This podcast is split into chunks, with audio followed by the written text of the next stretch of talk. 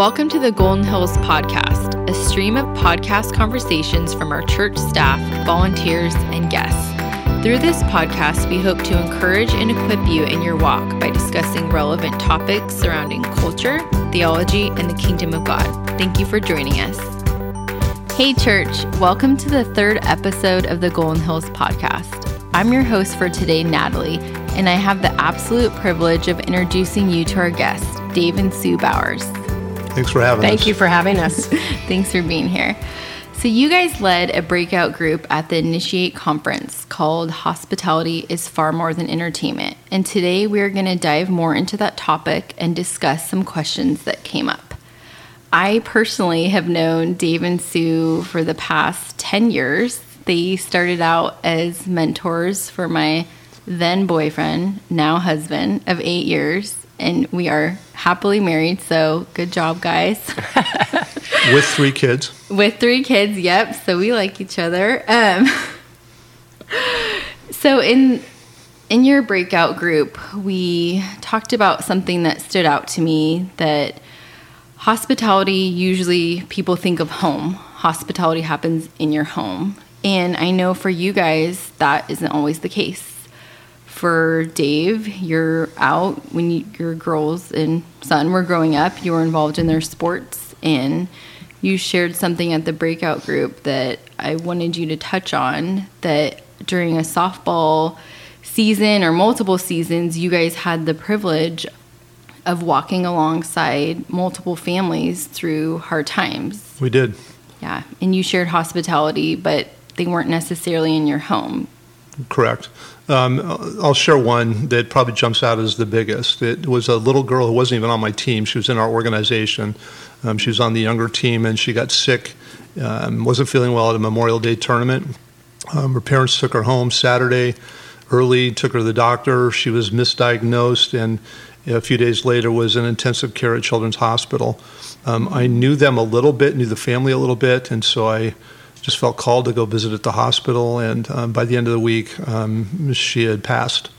Wow. And so um, the family was um, from the Asian culture. They um, didn't have a relationship with the Lord.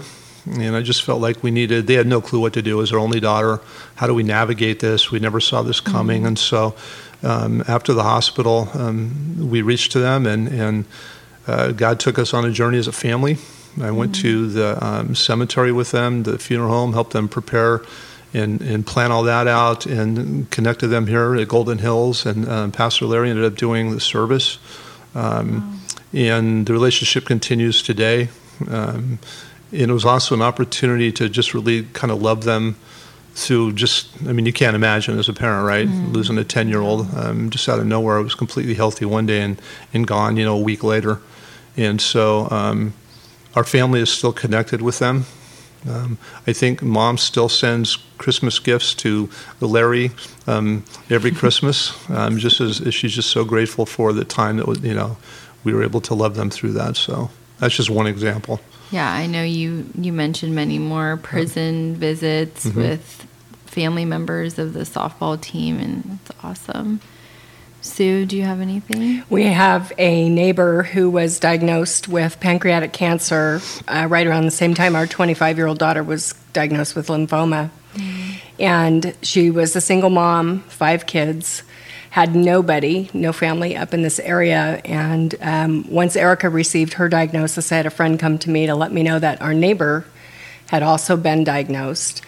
And I could sense and I was overwhelmed by the spirit that she was alone and we had an army of people surrounding us mm-hmm. and how could we not surround her and bless her with some of what we were blessed with so i rallied our neighborhood mm-hmm. to come around her we did yard cleanup they did food we sat with her with chemotherapy we picked her son up uh, from school, took him to school, helped other boys who didn't have driver's license, and just as a community came around her, um, as she walked through some really hard months of chemo, um, particularly with kids that didn't know what to do. Helped try to teach the kids how to do lawns. We had a housekeeper come in, try to help with that.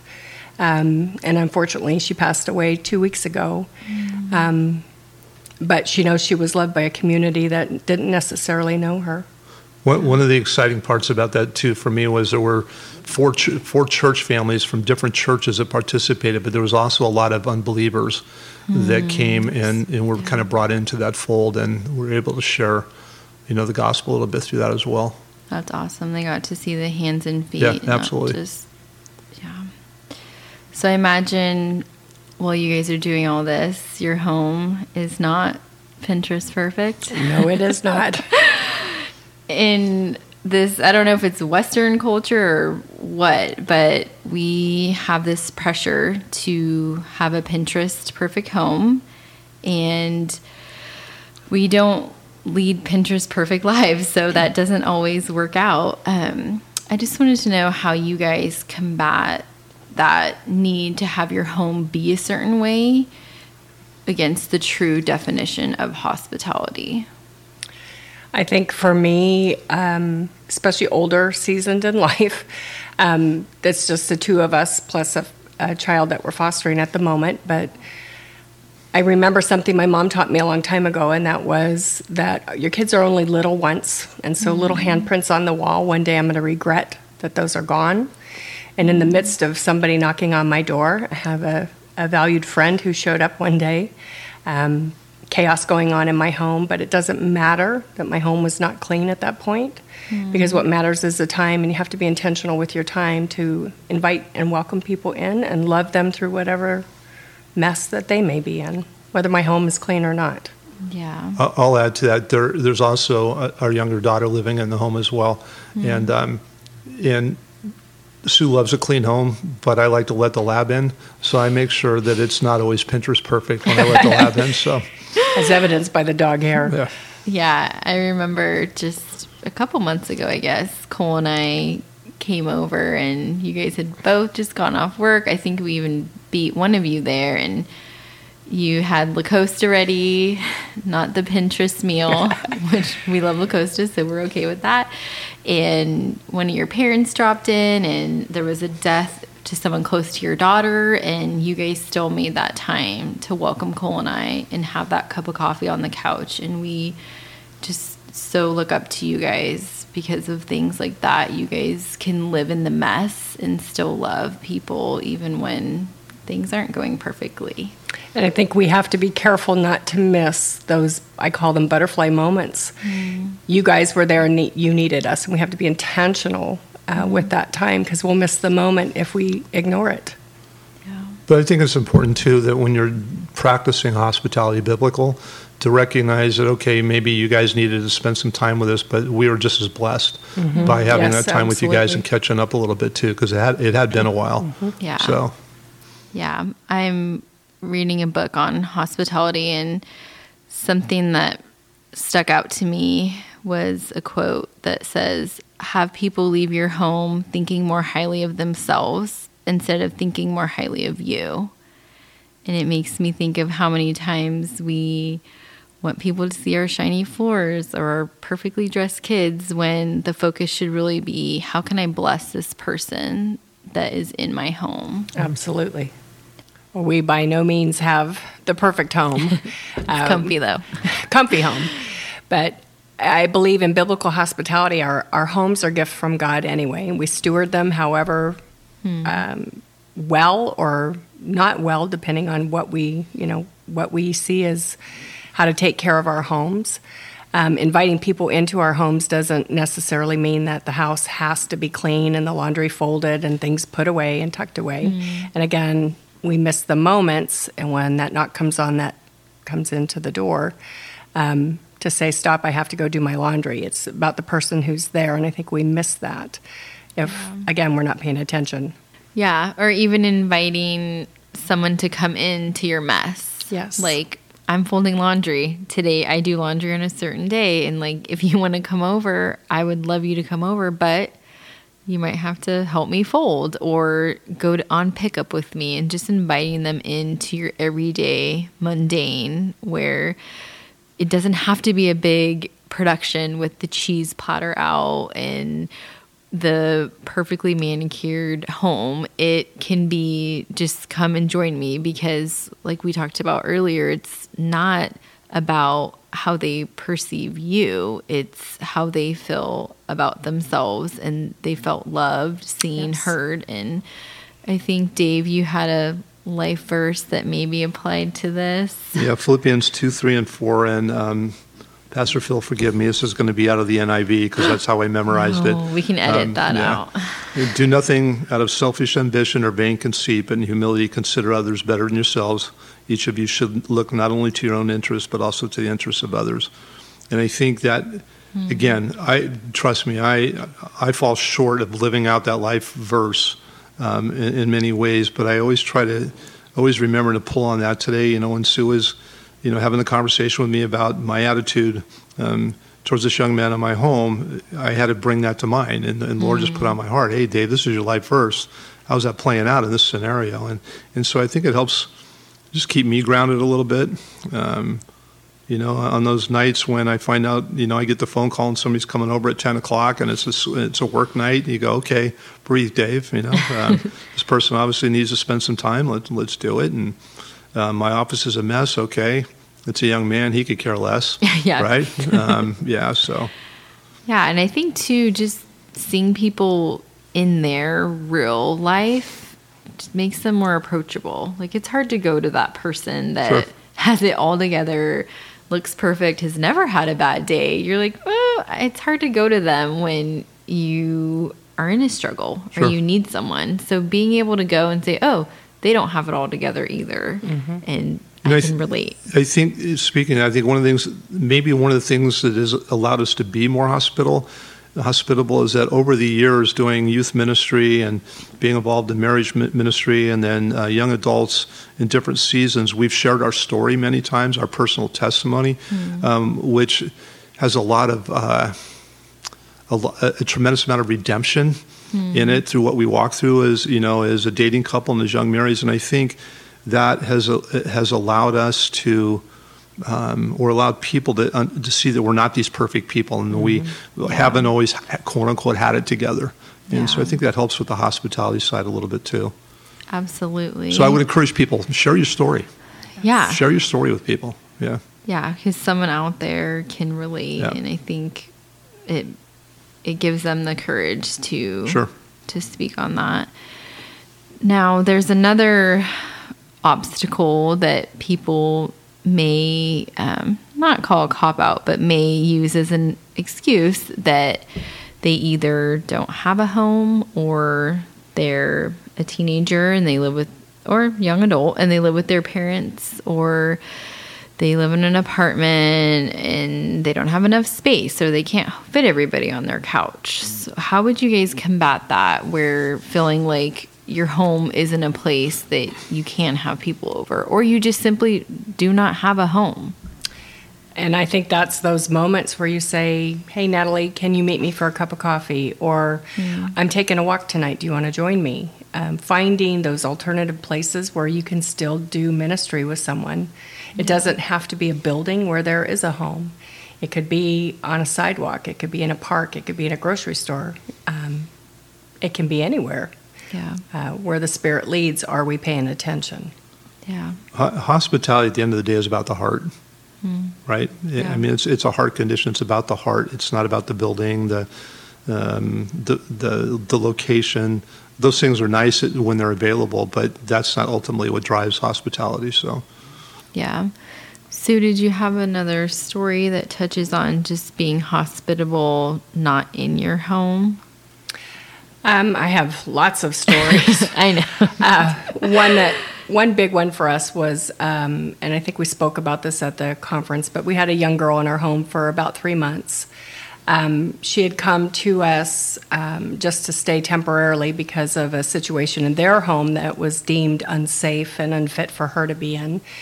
Uh, again, we were able to rally a community, uh, both of believers and non believers, to come around this family who was given an ultimatum. They had six weeks to clean up their home, uh, or they were going to red tag it where it would be unlivable. Um, through God's grace and through the hands and feet of Jesus, we were able to um, clean the home, um, maybe not the way that they would have liked it to be, but it was certainly safe so this, this little girl could be returned to her parent. Um, However, we were able to come alongside uh, the family and have still maintained relationship with them. As they come into our home, our clean necessarily is not their clean. And to be okay with that and to understand that people are in different places than we are, and what we may perceive my clean is not necessarily somebody else's. And, Yeah. um, and being able just to come alongside and love them through that. Yeah, and if I remember correctly, you also opened it up to businesses in the community, Yes. um, other churches, Yes. non-believers. People were able to get their hands dirty, and literally and Yes. figuratively, um, in allowing other people to partake in hospitality and encourage them to come alongside and join in. Yes. One of the biggest blessings in all of that was going to a local business, uh, not a believer, and explaining what was happening uh, with both the child and the parent. And the business owner looked at me, tears in his eyes, and he said, I don't care what's happening. I just want to help. I want to be able to Wow. help people. And I think if we don't ask, we're saying no Yeah. for for anybody if we don't ask because people genuinely have a heart to help others. Yeah, and we never know the eternal impact of Yes. the non Christian business owner seeing the hands and feet of Jesus. Yes. So, There's another cool part to that story. There was a gentleman who worked for the county um, who would come out to monitor the property and what was going on. And I think we were second weekend in, third weekend in. He looked at Sue and he goes, "Why, why are you guys doing this?" And she said, "Because we love the Lord and we're just called to do this." And he went back to his staff meeting that following week and shared with us a week after. His supervisor wanted to know why we were doing what we were doing and who are these people. Wow. And he just said they apparently they just love Jesus. And, you, you know, so I mean, the, the testimony goes way beyond even the people you're initially helping. Yeah. Sometimes, so yeah, that's awesome. So now, for me personally, I know you guys, so I know you don't do it all. But for the people on the outside looking in, we want to know how do the Bowers do it all? By the grace of God is how I answer. I um, often pray, Lord, give me that extra five minutes that I feel like I don't have. And we have to be intentional with our time. Um, we learned early, early in our walk to be very careful about not overextending ourselves and serving seven days a week.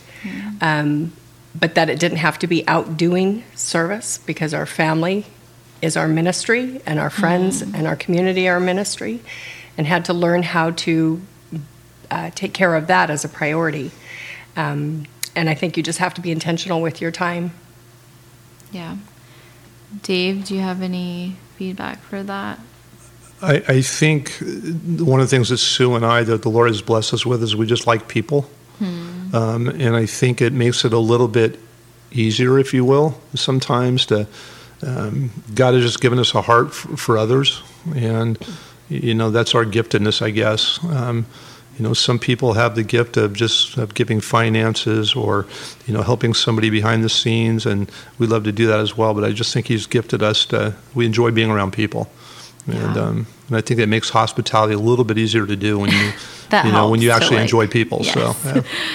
Yeah, Pastor Phil has kind of given our church this charge over summer to spend it, Mm-hmm. whether it's your time, talent, treasure, Right. whatever resources. And I think you guys live up to that. And you guys are such an example to all of the generations of just spend it. You guys give and you give for the Lord, and it totally shows. So. That's very humbling, but thank you. Um, It is. We don't do it right all the time. And I think I, I just want to share this too because I, we miss so many opportunities and just a very short little thing. Um, I was in a grocery store with a gentleman going through a check stand, and um, I knew by looking at him he wasn't okay. The check, the person checking him out said, "How's your day?" And he said, "Not good. It's been horrible." And she said, "Oh, that's nice."